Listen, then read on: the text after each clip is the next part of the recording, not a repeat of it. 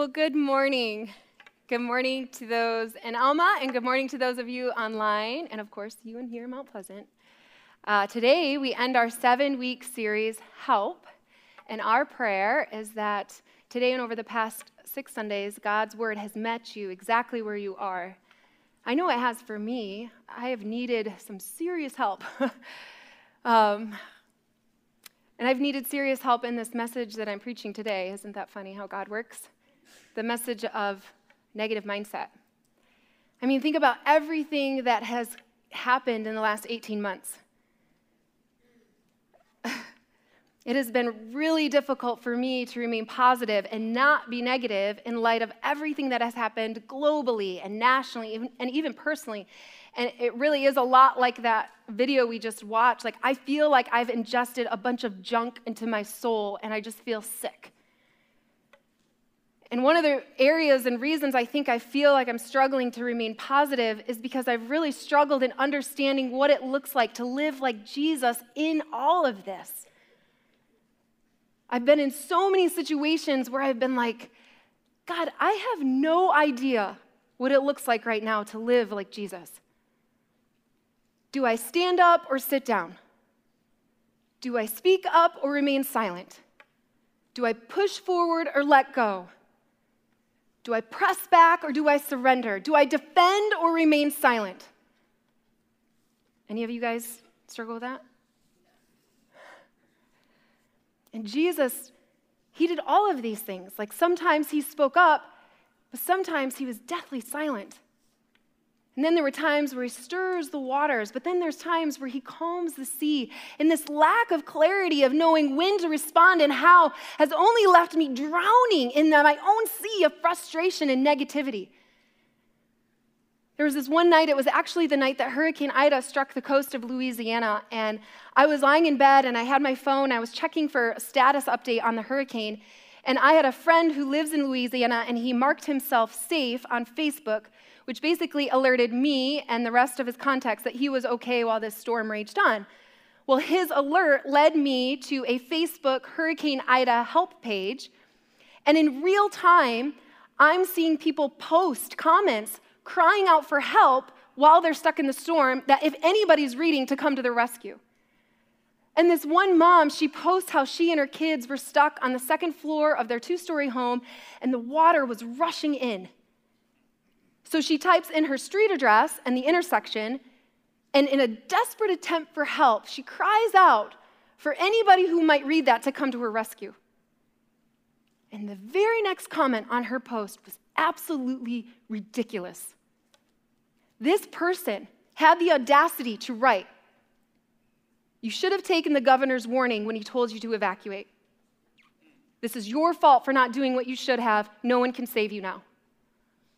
And this poor mom, well, she's fearing for her life and the lives of her kids, actually responds.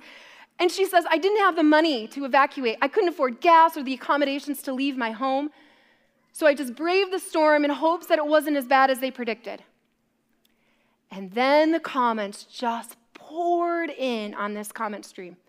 Some extending grace and love to this mom, but most were getting on a full on back and forth word massacre with this crude person who made this comment. And I'm lying in bed, fully watching all of this unravel before me, fully aware that these homes are being destroyed. Hurricane Ida is raging through the city, power is out everywhere, hospitals are flooded, and these people are fighting. I mean, it took every ounce of Jesus in me to not comment back and to hold off the devil that I think lives in my thumbs.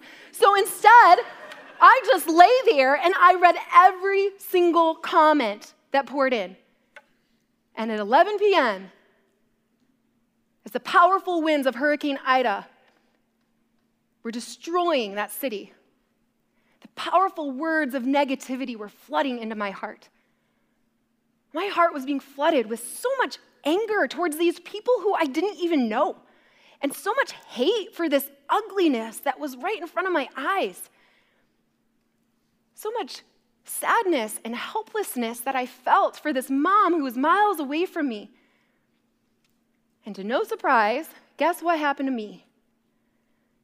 The very next day, I began retelling this story again and again to my friends and family and my coworkers with sentiment and emotion wrapped up around telling the story about these people that could be very much summarized like this. And I believe that Pastor Allen has quoted from this version of the Bible. It's the NCT, the New Complainers translation, when he says, These people sucketh.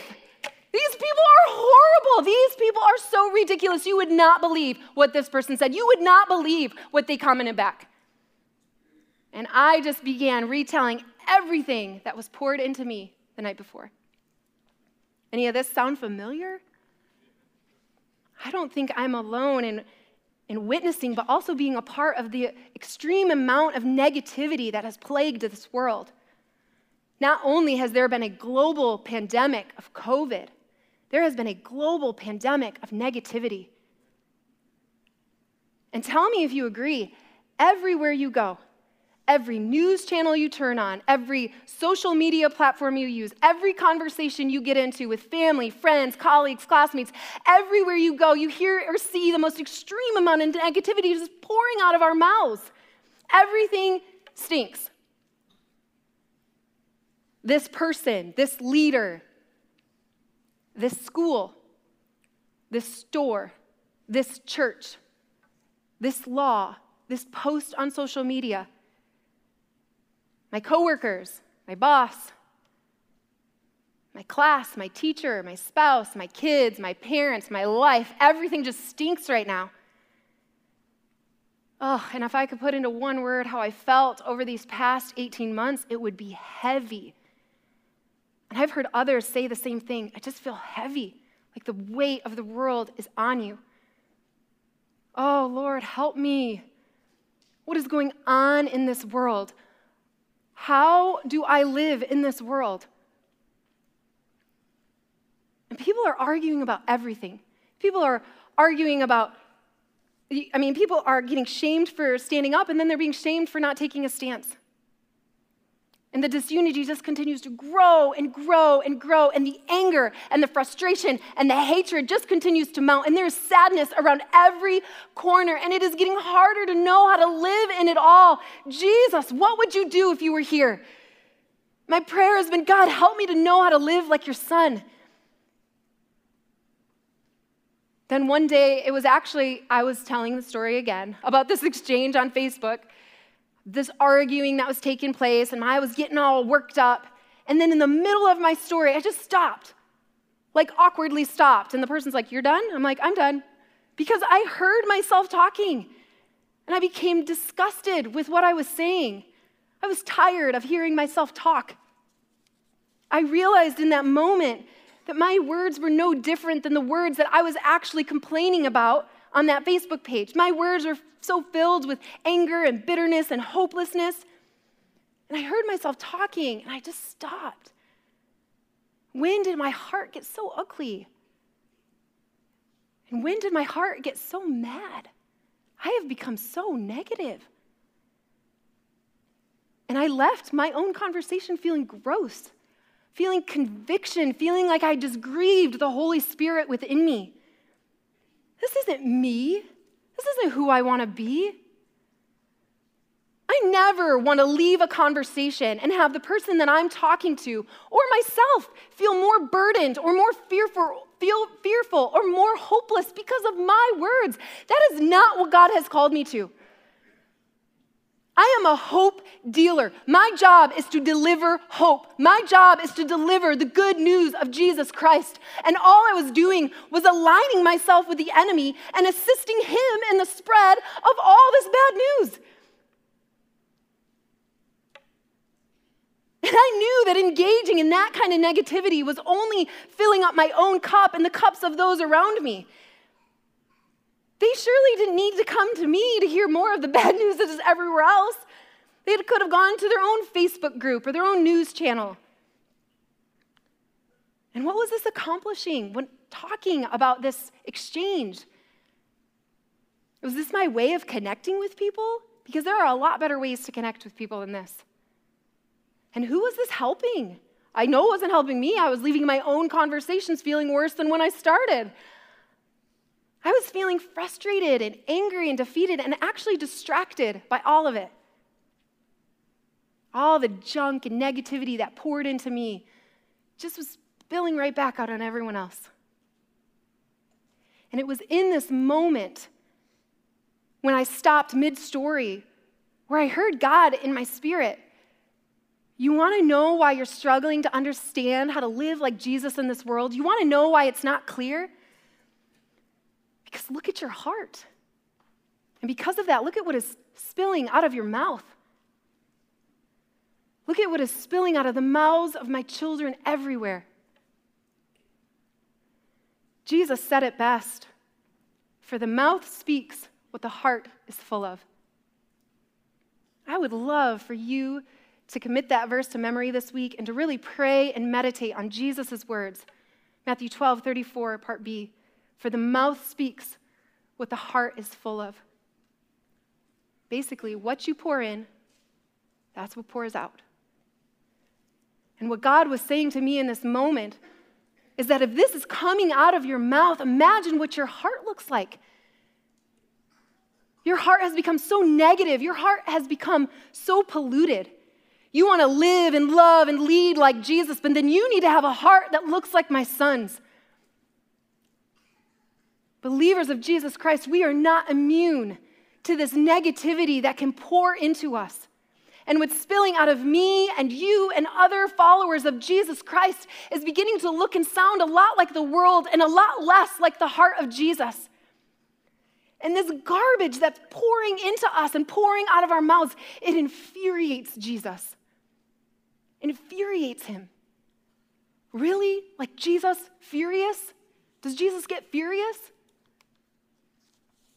There's a great moment in the Bible where the disciples write about when they witnessed Jesus' fury.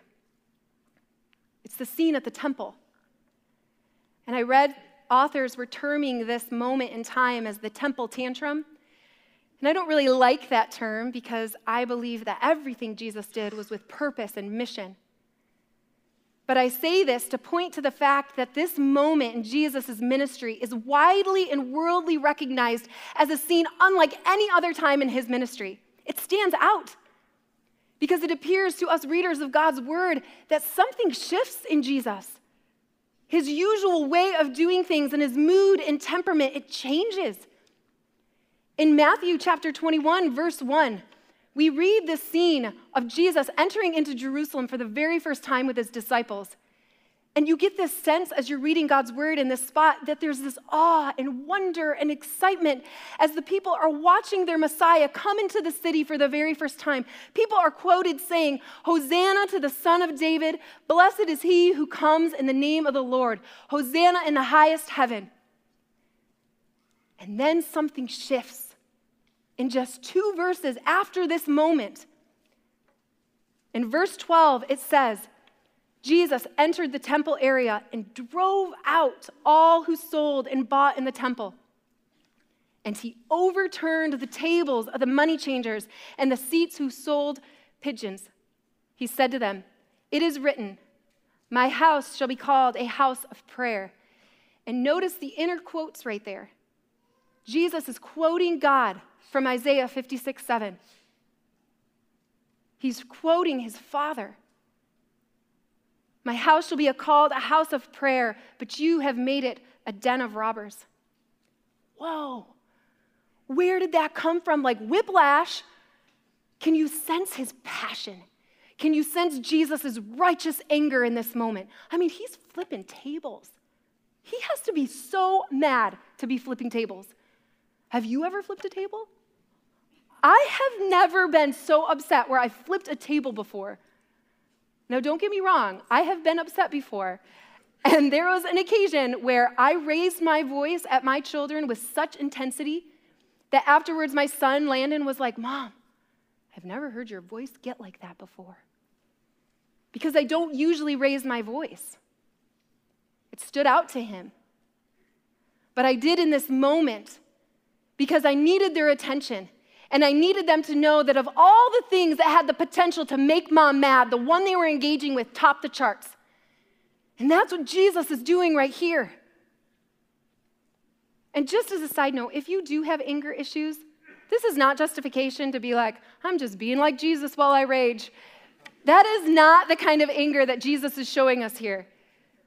Jesus is showing us a righteous anger, and righteous anger seeks restoration, and unrighteous anger seeks destruction.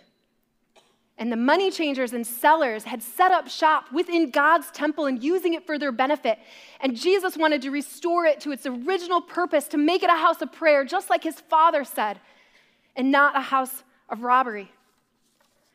So, back to my son's reaction about mom's intense voice. His response to me is very similar to how I feel when I read this scene in the Bible about Jesus.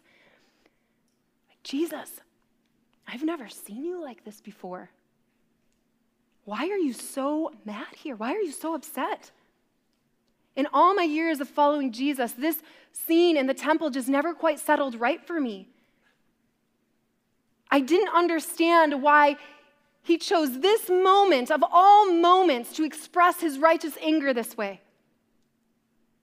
Because think about it like Jesus had to have seen and experienced a lot that infuriated him and that burdened him. I mean, I know I've read scenes in the Bible where I would have loved for Jesus to show up and flip a table. Like, what about when all those religious leaders told Jesus not to heal on the Sabbath? I mean, that was a ridiculous interpretation of the law, right? I would have loved for Jesus to show up and flip some tables on them. Or what about when the Romans persecuted the Jews for their belief in the one true God? Oh, that had to infuriate Jesus. Why didn't he go down to their executive office and show them how he was, felt about that? But no other time in the Bible do we see Jesus' righteous anger unfold like we do at the temple. And actually, you can read how he did this on more than just this one occasion, and he brought a whip. Why? There are a lot of theories as to why Jesus was so upset that day. And honestly, there are probably a lot of reasons why he was so upset that day. But here's what God spoke to me through the preparation and prayer of this message and through my own personal journey during the past 18 months as I have been wrestling with trying to understand what it looks like to live like Jesus in this world right now. This is what God spoke to me, and I believe what He wants to say to you today as well. Church, my children, those who don't even believe in me, there is nothing there is nothing that makes me more upset and more righteously angered than when someone or something comes into my house and gets in the way of my relationship with you. Isn't that what's happening in the temple that day? The temple was filled with thieves and lies and deception, and all of it was preventing and distracting God's people from being able to draw near to Him, from being able to focus their hearts and minds on Him. The temple in the Old Testament was the home of God's presence. This was the only place that God's children could go to be with God. There was no other place. And these thieves and money changers, they position themselves in between God's people and God, profiting off of the foot traffic in the temple benefiting off of it, not only stealing money, but stealing the hearts, minds, and devotions away from God and onto them. And Jesus' righteous anger in this moment shows us just how serious he is about eliminating anything that stands in the way of your relationship with the Father. So, what does this mean to you and me today? What does Jesus' righteous anger in the temple have to do with anything with negativity or what's pouring in and, in effect, what's spilling out of my mouth? Well, the days of only being able to meet God in the temple were quickly coming to an end because Jesus changed everything. After his death and resurrection, the temple was eventually destroyed, just like he prophesied. So no longer did God's Spirit live in the temple. So, where is God's Spirit today? God's Spirit is not in the temple. God's Spirit is not in a building, God's Spirit is in you. You are God's temple. You are the home of God's presence. In 1 Corinthians 3:16 it says, "Do you not know that you are God's temple and that God's spirit dwells in you?" If you are a believer of Jesus Christ, this is where the home of God's spirit lives in your heart and in your mind and in your soul. And guess and guess who? Actually, guess what has set up shop inside this temple? Guess what has got in between you and your Father? It's everything we've been talking about for the past seven Sundays. It's everything that has been pouring into us. It's negativity, it's pain, it's fear, it's worry, it's anxiety, it's hopelessness. And all of it has been pouring in and setting up shop, all for the purpose of disturbing and killing and destroying your connection with God and putting you into alignment with the enemy. And Jesus is furious about this. He's furious about this junk that's pouring in. He's furious about this junk that's pouring out. He's furious about it because you know what it's doing. It's keeping you from your Father. And you want to know what Jesus is going to do when something keeps you from your Father? He's going to clean up shop. He's going to start flipping tables within your hearts and minds and souls. If you are anything like me right now, I bet there are a million other things that you wish Jesus would come to this earth and flip some tables on rather than the hearts, than the tables within your hearts and minds. And I do believe that what grieves and infuriates us also grieves and infuriates God. But look at what's happening to us. Look at what's happening to you. Look at what's happened to me. I wanted to live and respond like Jesus in the world, but so quickly my heart started to be polluted. I became so negative. My heart looked so far from the heart of Jesus. And God cares about all of this stuff, but He cares about you. He cares about what's in your heart. And all this junk that has been pouring in, this is what God wants to say to you today. It's keeping me from you. Don't you see how distracted you are by everything that's going on? Don't you see that the enemy has made you believe that what I care most about is this or that or who's right or who's wrong? Yes, I care about all of these things, but you want to know what I care about more than anything in this world? It's you. It's what's in your hearts. My sons and my daughters, what have you allowed to pour in? All you can see is the evil around you right now. But I am still here and I am doing a new thing. And what I want to say to you today is that what I care about more than anything else in the world is you. So, you want to know what it looks like to live like Jesus right now in this world, in this mess of a world? We become passionate about clearing out God's temple passion and righteous anger, just like Jesus did in the temple. In a time where we are surrounded with double, really probably even triple of the amount of negative foot traffic that's coming through this temple, then we need to double or triple the amount of Jesus that's pouring in. What you pour in, that's what pours out. So, one, begin by taking inventory of what you are allowing into your temple. What are you allowing into God's temple? And parents, take inventory for your kids. Protect their temples as well. What are you watching? What are you listening to? What kind of conversations are you engaging with? And, and honestly, what kind of conversations are you encouraging? What are you reading and why are you reading it? Ask yourself is this beneficial to building up God's kingdom or even beneficial to building up my own heart? Because if it's not, put it down. Number two, eliminate it. Clear out God's temple. And we need to do this with the righteous anger and the passion that Jesus showed us. Don't be passive about this. Fight for this. Protect God's house. And don't justify or minimize or rationalize the effects that the junk can have on your relationship with God. Jesus showed us that he was serious about clearing out the temple, and we need to be serious about it too. And then, number three, fill it back up with more of Jesus. Fill God's temple with more of Jesus. And when you think you've filled it up enough, you keep going. Double, triple, remember what is pouring into us right now. We have to fight back. Some things that I have personally done in my life. I listen to Christian podcasts from authors and pastors and other people who I can identify with and build myself back up in my identity of Christ all the time, almost every day. I'm constantly praying in the car, in the grocery line.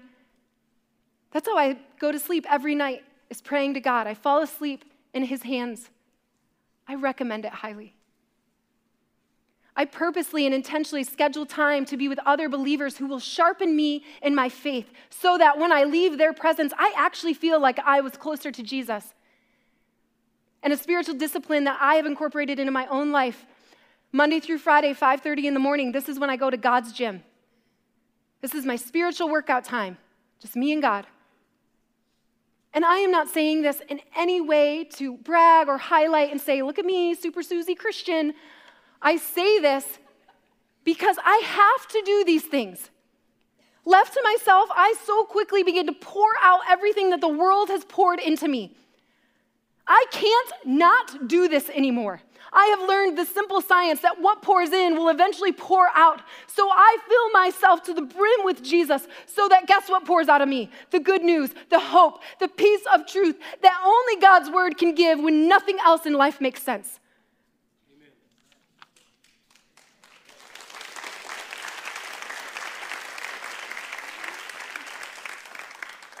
But I also want to point out what I did not say. I did not say hide, lock down, withdraw, pull out. True, right? That would be a lot easier to have clear and pure minds filled with rainbows and sunshine if we were never exposed to any of this in the first place. But, but God calls us the light. Have you ever turned a flashlight on in a well lit room?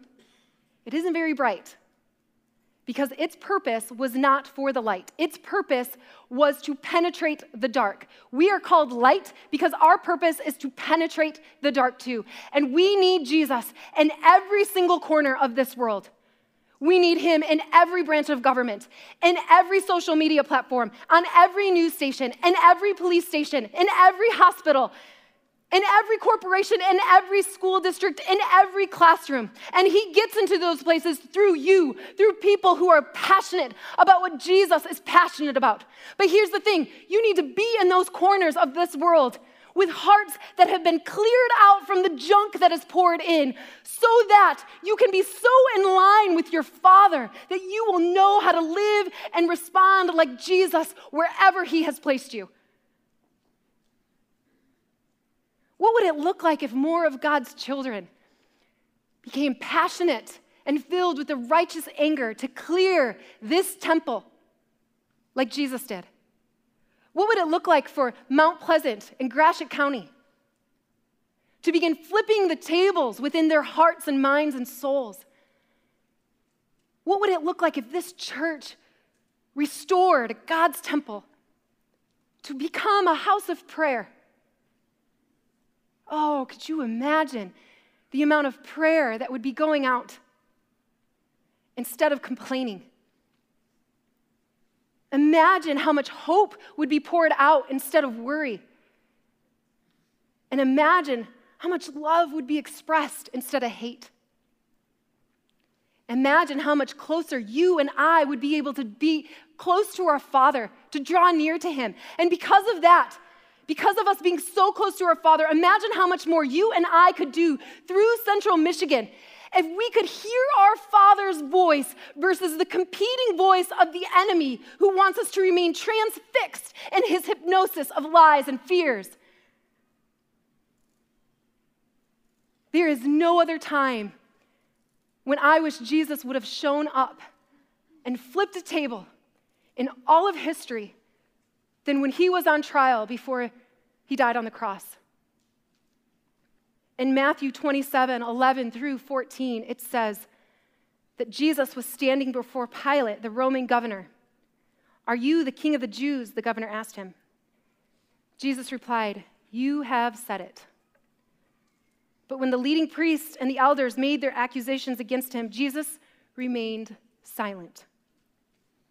Don't you hear all these charges they are bringing against you? Pilate demanded. But Jesus made no response to any of the charges, much to the governor's surprise. And when I read this scene in the Bible, everything within me is screaming, Jesus, say something. Jesus, do something. Jesus, tell them who they're messing with. Jesus, do what you did in the temple and flip some tables. But he didn't. And he wouldn't. Why? Think about that. Why would Jesus choose to flip tables in the temple, but then refuse to flip tables here? Was there ever a time in Jesus' entire life where he experienced the cruelest injustice, where he witnessed the greatest abuse of government power, and when he was caught smack dab in the middle of the worst political game in all of history, and yet he didn't say one word. Why? Because if he had, if he had chosen to flip a table in that moment, it would have been that table that kept us eternally separated from our Father. If Jesus would have spoke up, defended, demanded, fought back, it would have ruined everything. It would have messed up God's plan. Choosing not to flip the table at his trial was for the exact same reason that he chose to flip the table in the temple. Because he knew the heart of his father, and he knew that his father wanted more than anything else just to be close to you, and so he knew what he had to do. Jesus knew when to speak up, and he knew when to remain silent. He knew when to stir the waters, and he knew when to calm seas. And he knew when to fight, and he also knew when to surrender. Because his heart was so in tune with God's heart. And Jesus knew that in this moment, his death and his resurrection was the will of God. And in this particular moment, his silence was the necessary action to obliterate the obstacle that stood in between us and God. He knew he was the last sacrifice. He knew he was the perfect sacrifice for all of our sins. His act of silence at his trial and his burst of righteous anger in the temple two different expressions of righteous anger, but both accomplish the same goal for you and me to be able to draw near to our Father. And that's what these past seven Sundays have all been about. We need help. And God wants us to draw near to Him. But in order to draw near to Him, we have to clear out the junk that's standing in between us and God. We need to clear it out so that we can be so in tune with his heartbeat that we know how to live when we go out there. And we know how to be like Jesus in everything that we do. Amen. Who needs help today? Amen. And let me ask you when you need help, do you run or do you walk? I don't know about you, but when I need help, I run. I sprint. I don't look back. I don't hesitate. I don't waver. I don't doubt. I don't question. I know what I need to do when I need help. And Jesus is there. He's made the way, He's cleared the path so that we can run to our Father and receive the help that He's just waiting to give to us. But here's the best thing about God He loves you so much that He never forces it upon you. He lets you choose. He never forces His love upon you, and in return, He never forces your love upon Him. He just asks, Will you come? And I'm asking you, Will you run? Will you run to your Father today to receive the help that we all need? I need help today. And if you need help today too, I ask you to come to the Father. If you have never committed your life to following Jesus, and you are ready to do that today, you are like, I need help from God. Jesus has cleared the path for me. He has died for me. He has rode for me. He has made the bridge so that I can reach my Father. If that is you today, we welcome you, and angels are singing in heaven because you have welcome, been welcomed to the family of God. Yes, amen. And if that is you today, whether you're online or here, it's all you have to do is ask. You don't. It has, doesn't have to be anything formal. You just ask God. God, I am ready. Please come and help me. I want to commit my life to following Jesus for the rest of my life. That's all you have to say. I'm in. I am in. And if you say that today, would you come and speak to me or another staff member or an elder or anyone at Info and just let them know so that we can give you a Bible and encourage you on your way? Support you and cheer you on. We need to stick together, amen? Yeah. So, will you run? Let's pray. Heavenly Father, oh, how we love you. Thank you, Father, that you are our help and our rescuer. We need so much help right now, Lord. It is so difficult to remain firm and steady with sound minds and clear temples, Lord. But you have given us Jesus, the power that rose him from the grave, now lives in us. And we are more than conquerors through him. So help us to go out in the world and live like that for you. With hearts so in tune with your heart, Lord, that we will know how to respond in every situation that we find ourselves in. We will know if we're supposed to speak up or if we're supposed to remain silent. Thank you, Lord, that we have you, that we have that comfort and that foundation to be able to do that. And it is okay to not be okay because you are our rescue and our strength. In Jesus' powerful name, amen.